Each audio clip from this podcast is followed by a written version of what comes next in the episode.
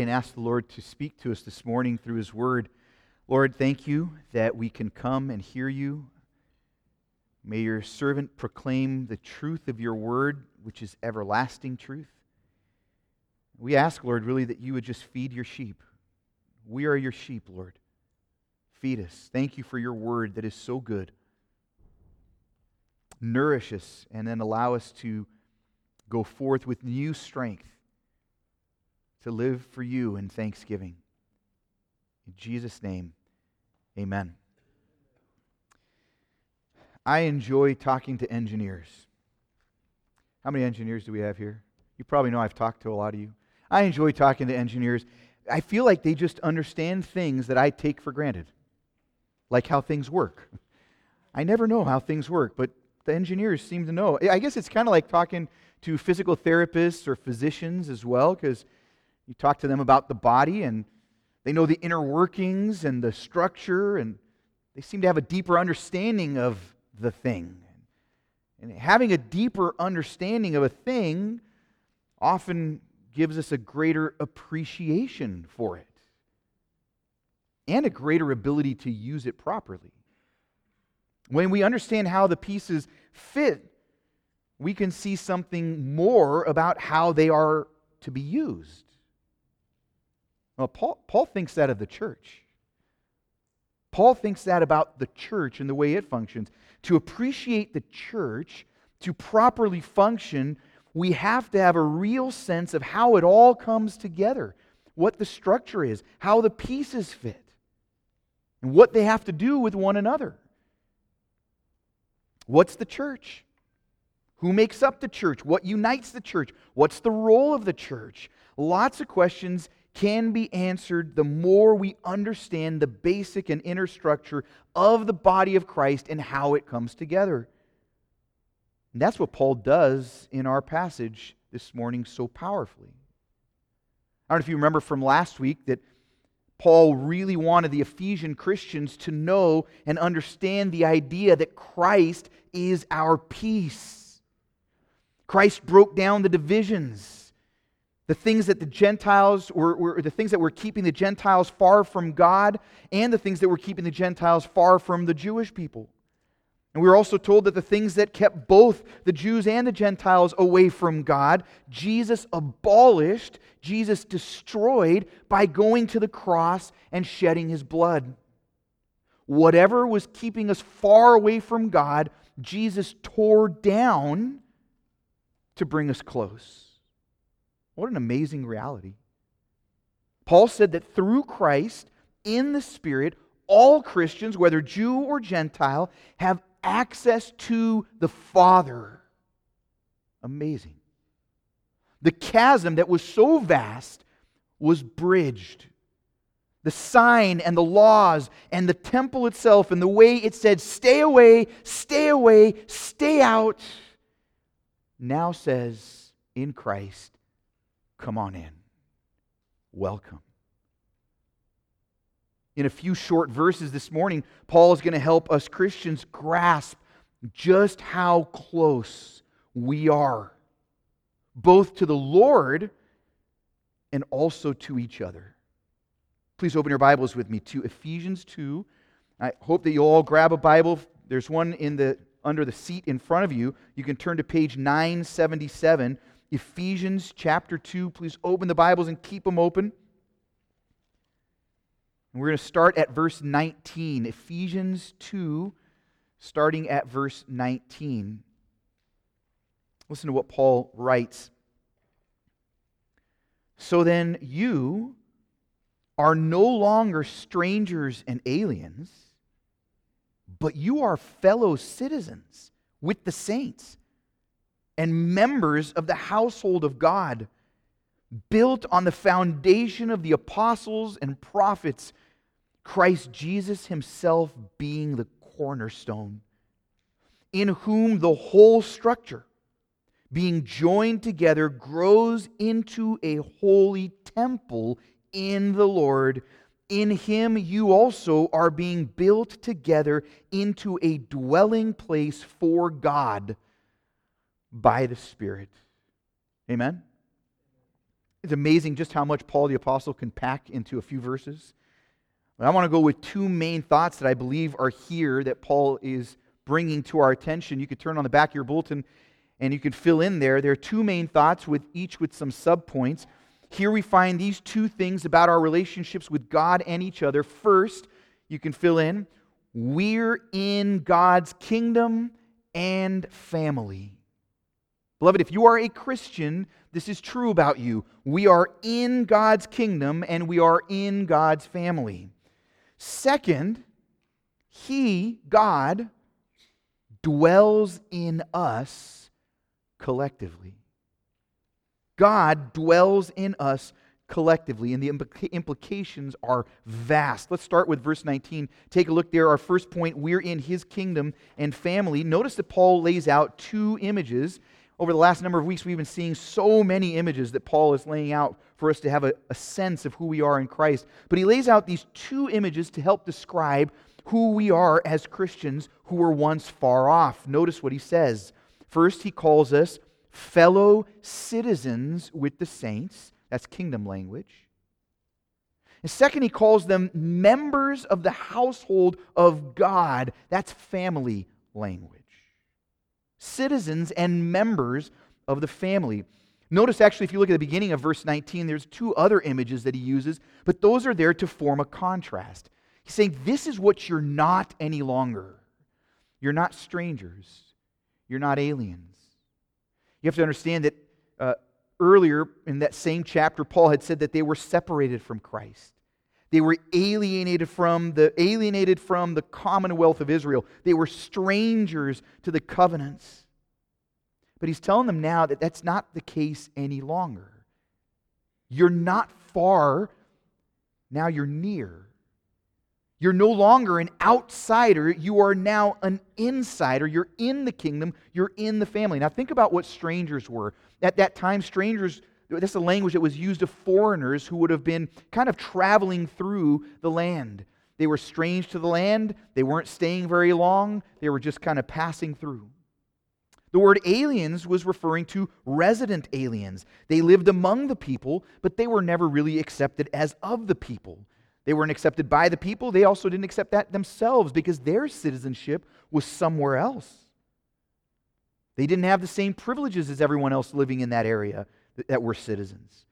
They didn't have the same rights. And Paul's saying, look, you once were that, but now you are no longer that. Don't think of yourself as just passing through. Don't think of yourself as on the margins, O Christian. You are near to God. You are near to his people. In fact, you are his people. He wants the Gentiles to know that they're not just welcome, they are themselves God's very people. Think of that language fellow citizens. Citizen has rights and, and privileges in this country, can run for office, can participate fully, can vote.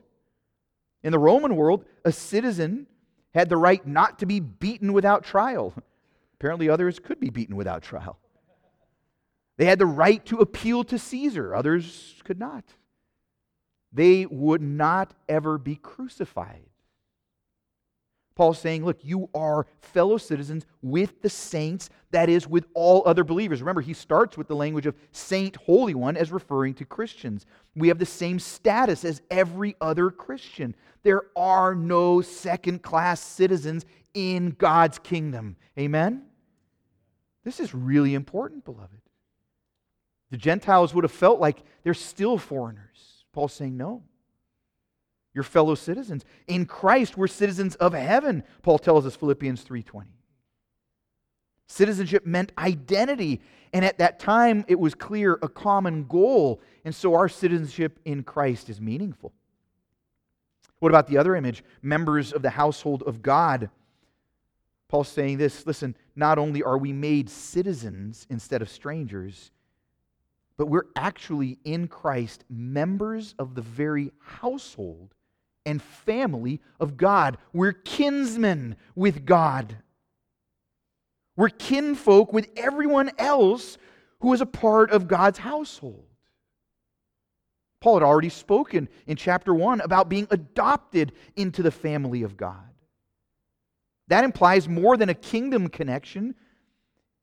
I, I, feel a lot closer to my family than I do to other citizens in the United States. Paul is saying it implies intimacy with God, with each other, a familial connection. Remember verse 18? You could look back at it. Verse 18 told us that now we have access to God as our Father in his living room, in his household. It's one thing to live in the same country as others, it's another to live in the same home.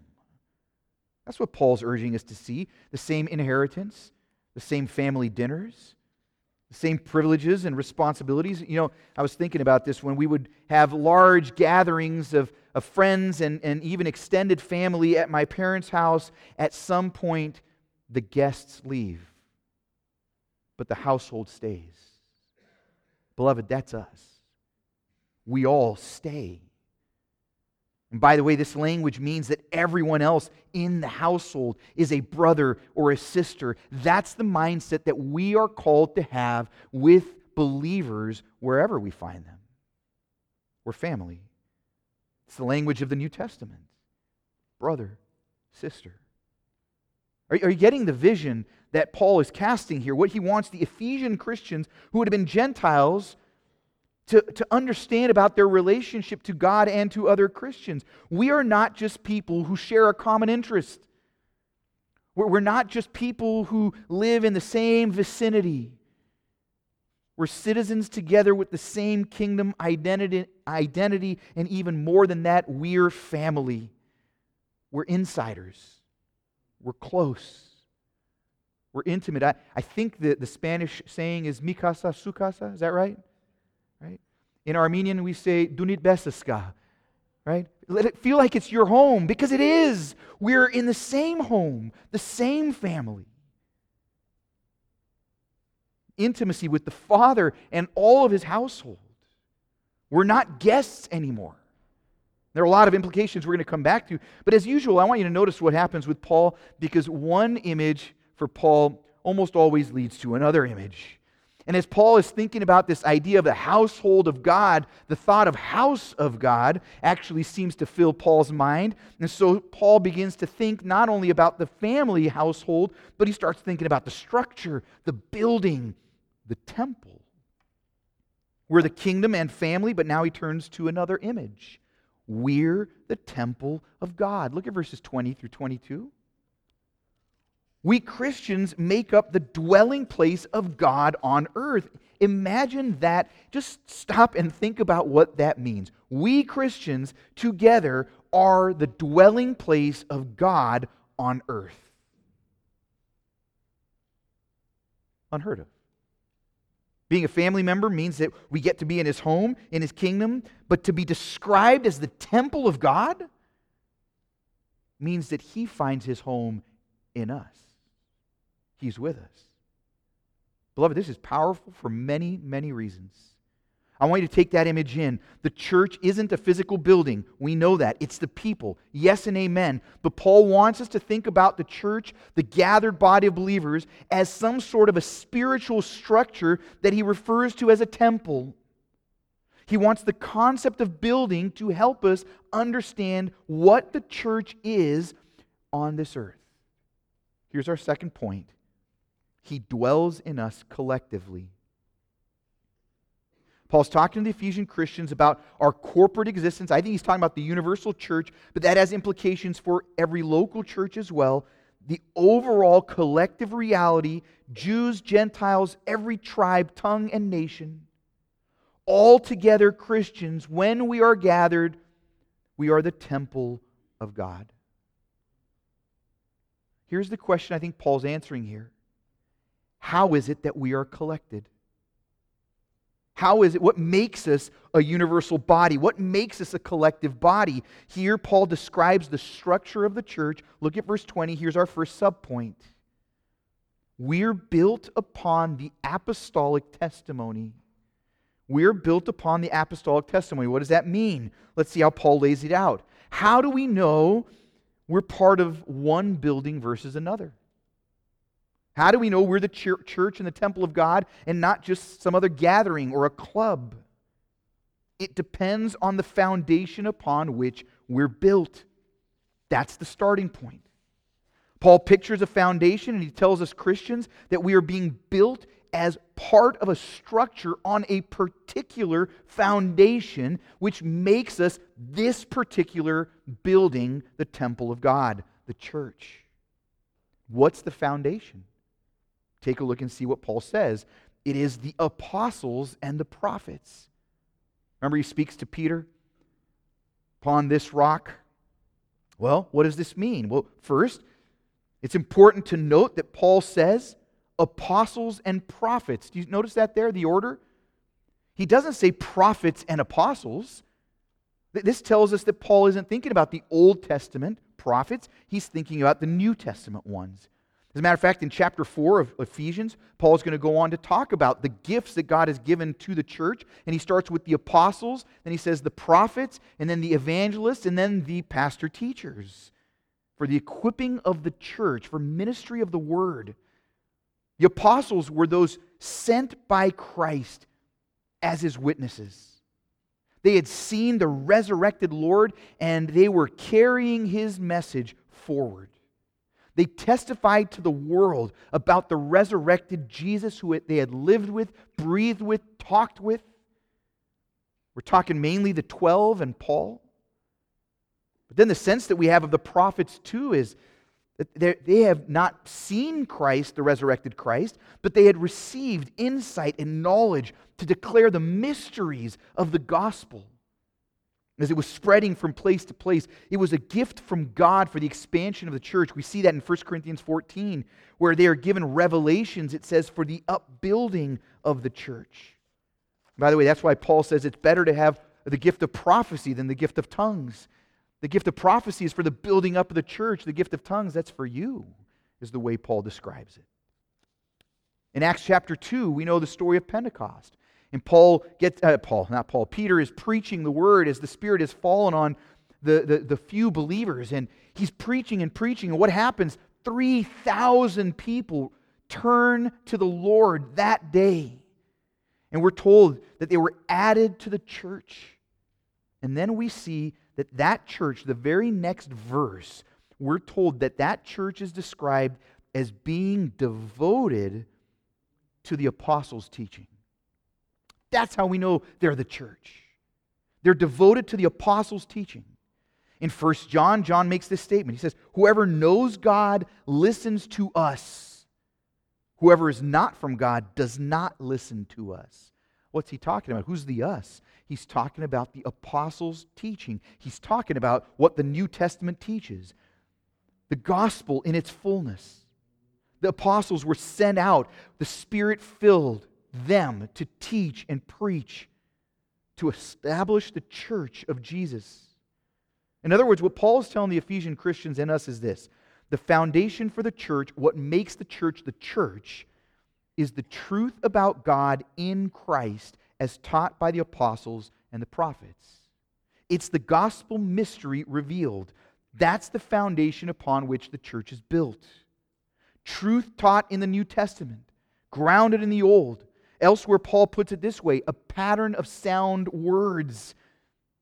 Beloved, the point that Paul's getting to is that doctrine matters, truth matters, teaching matters. In fact, it is doctrine and teaching upon which the church is built. It's the foundation. And so we need to take it seriously. Now consider with me. What if the apostles' teaching, right, this the preaching of the good news of Christ, his death, his life, his death, his burial, and his resurrection, his ascension, the truth that we're saved by grace alone, through faith alone, the basics of the gospel in the New Testament, if this pattern of sound words that is the foundation, what happens if that's removed? The whole structure falls apart. There is nothing left. You see why so much of the New Testament is a warning against false teachers and false prophets and false gospels?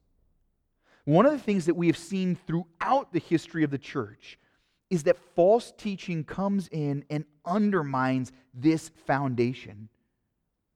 Early on, some false teachers arose to claim that Jesus never really took on flesh. He only appeared human. But if that were true, then we're still in our sins because no sacrifice has been made. Others rose up to say that Jesus wasn't truly God. He was the first creation of God. But if that were true, then we're still in our sins because no creature could take the full wrath of God deserved for our sins and survive. History is filled with false teaching that tried to destroy the church by building not on the foundation of the apostolic testimony, but on human reasoning and what feels right at the time and what the culture around them said and taught and believed. Beloved, sometimes people try to add to the gospel, sometimes people remove the gospel entirely. Why? Because the gospel, the truth of Christ and who he is, divides. It divides those who believe from those who do not believe.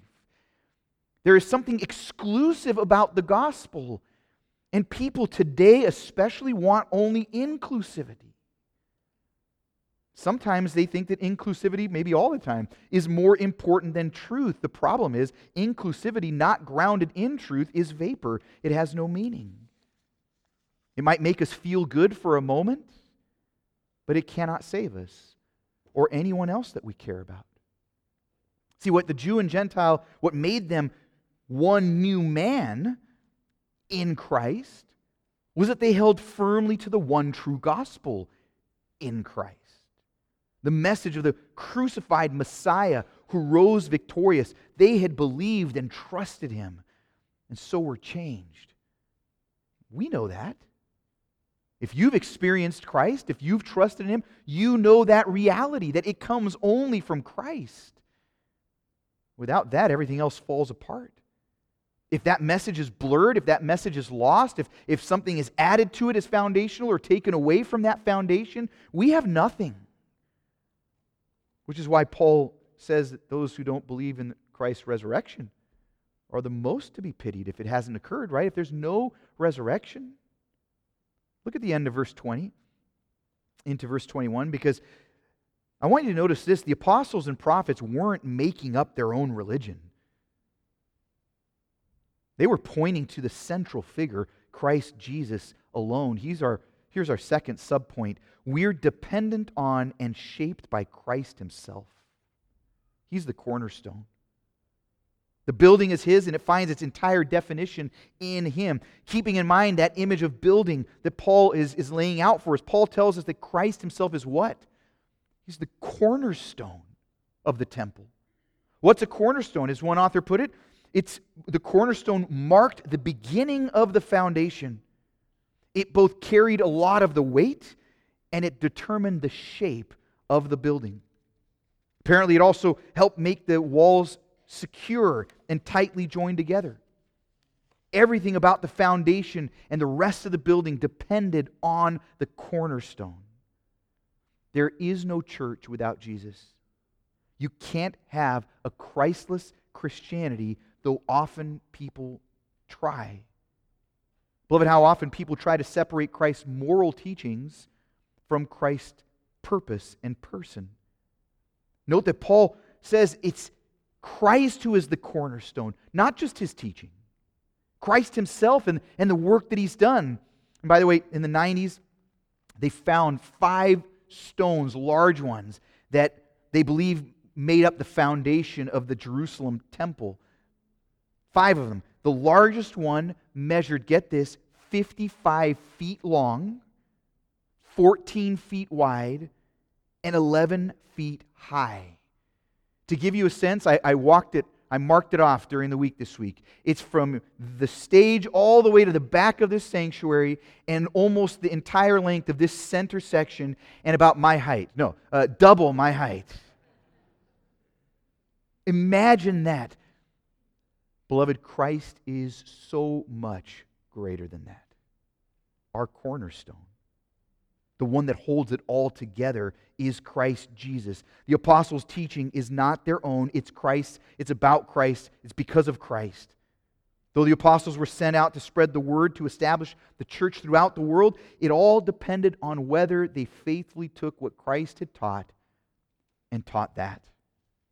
Remember, Paul has made it clear we have everything in union with Christ. Christ did the work to save us, to redeem us, to sanctify us, to cleanse us. In other words, He has prepared us as stones to be built into this temple. That's the way Peter describes it in his letter. Think about what that means. All of the work that Christ has done, all that salvation that we've been describing over the last few months, all of the cleansing of our sins, all the shaping and sanctifying, that is Christ shaping us as stones for this thing called the temple, to build one large, glorious temple that is the dwelling place of God on earth. Look at verse 21. In him, the whole structure is joined together. The way Paul's describing it, each stone is related to each other stone, but it's also all, each one directly related to the cornerstone.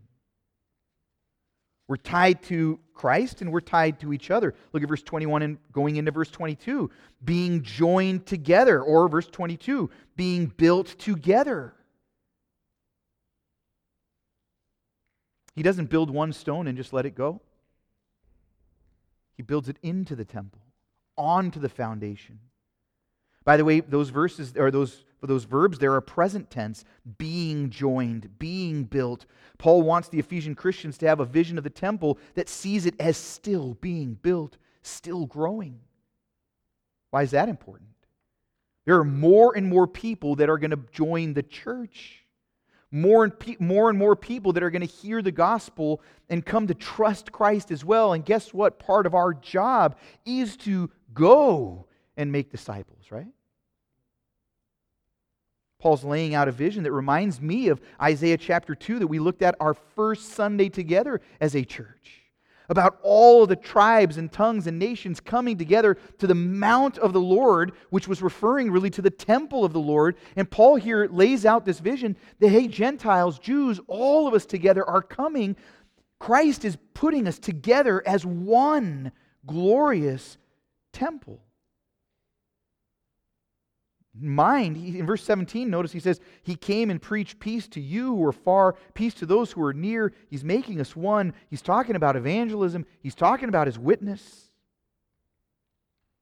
One other thing to, to keep in mind all of this structure connected to Jesus and in him is growing into this temple. Well, think about what the Jews would have understood from this. thinking back to the temple that had been destroyed during the Babylonian exile. The earthly presence of the Lord after that was in question. Where is God going to dwell? Where can we go to meet with the Lord? And the prophets came. And they kept talking about a temple that's going to be rebuilt, a temple that's going to be rebuilt. Ezekiel lays it out in all these glorious dimensions. And here, I believe Paul is saying this is the real rebuilding of the temple. It's not a physical place, it's a people. Here's our third subpoint God's presence on earth is in us, in us collectively, built together into a dwelling place for God by the Spirit. The Spirit is resting in us even now as we speak. Think about what that means. When people wanted to meet with God in the Old Testament, they went to the tabernacle or the temple. That's where they went to meet with God. That's where the presence of God was known. That's where it was found. That's where it was revealed. And today, because of what Christ has accomplished, if people want to know the presence of God, they come to his church. Not the physical location, to his people. And they're all over the place, aren't they? And we're still supposed to be spreading more and more. The Spirit, yes, dwells in us individually. That's true, but there is something that Paul is describing here about the collective nature of the church, the gathering of God's people. The rebuilt temple was meant not only for ethnic Israel, but for the remnant of all nations. And in the church, it's exactly what we see. In Christian churches across the world, each Lord's Day, each time Christians gather for worship, the presence of God in a unique way is known. We hear his voice from the word. We respond in song. We hear his voice in the sacraments. We cry out to him in our prayers. We hear his voice in the words of peace spoken to us through the gospel. We depart with grateful hearts, with hope, forward looking to a day that we'll see him face to face, and we tell others. Remember the Samaritan woman at the well? Jesus said to her that, look, it's not a matter of which mountain you're going to worship on. The hour is coming and is now here when the true worshipers, will worship the Father in spirit and truth. That's the church. It's who we are. There's so much in this text that we could go on and on, but I want to step back from a mo- for a moment and ask if this is true, if this description that Paul's laid out for us, maybe it's theoretical in our minds. For some of us, we're going, what does that really mean? Well, if this is true, then what? How do we respond to this truth? Let me break down a few things for us here. First, if we are truly fellow citizens and members of the household of God, that has to change the way we interact. It has to. If what Jesus did was meant to bring us near to each other, if we are being built together into this temple, this temple which is God's presence on earth, our actions and our interactions must reflect Him and His desire for us. This explains why Paul makes such a big deal about the one another's throughout his letters. How can we show the world that we are united in our love for Christ by being united in our love for one another? But that doesn't just happen, beloved. It means that we're intentional about drawing near to one another. A few of the brothers were together yesterday and we were discussing life as, as Christians. And one of the comments made by one of them was that we need to build margin into our lives as Christians. Why? So that we have the time to be intentional about building relationships in the church to love each other well. Amen. Let's do it. Let me, let me give you an idea of, of how you can start. Build margin into your life. Sundays after church, you're not going to rush off. Your guests can wait.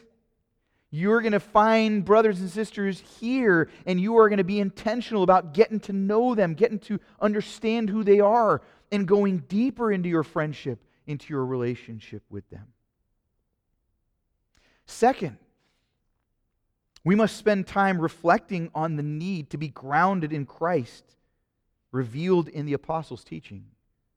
If that is our foundation, we must never lose sight of it. We must make sure that everything we believe and do aligns with that teaching. Paul alludes to building on top of the foundation with the wrong materials in 1 Corinthians 3. There he says that the work done with the wrong materials will be burned up. Let's beware. Doctrine matters, truth matters. That's why soon we're going to have more and more opportunities to dig into doctrine together, to understand what we believe with greater depth. But that leads to our final thought because it can never be this learning alone. Third, if we are in some glorious and mysterious way the presence of God on earth, the temple. In a sense, we are Eden, the new Eden. Do you remember the goal originally with Adam and Eve? Be fruitful and multiply and fill the earth. The idea was that Eden should expand and fill the earth. The very presence of God should fill the entire world. There is no greater calling, beloved, than to make the presence of God known to a world living in darkness, cut off from God. There is a call here implicit for evangelism, for mission. We cannot lose sight of it. To steal from Paul elsewhere, we are the aroma of Christ. Let's fill the world with that aroma. In the way we share Jesus, in, in the way we care for the poor and needy, in the way we care for each other, in the way we show honor and respect to everyone around us, in the way we share the gospel. We're in the kingdom and family of God. God dwells in us collectively. May these truths push us to a deeper love for God, each other, and the lost. Amen? Let's pray. Lord, the images that we get in Scripture about who we are help us to live out who we are. So I pray that these images that Paul laid out for us would leave an indelible mark on our thoughts and our hearts, and that we would love each other well as citizens of the same kingdom, members of the same family, and that knowing that you dwell in us collectively as your people, may we shine the light of Christ to the ends of the earth. And when people meet us, when people come to the church, when they meet believers together, may they taste and see the presence of the living God. In Jesus' name, amen.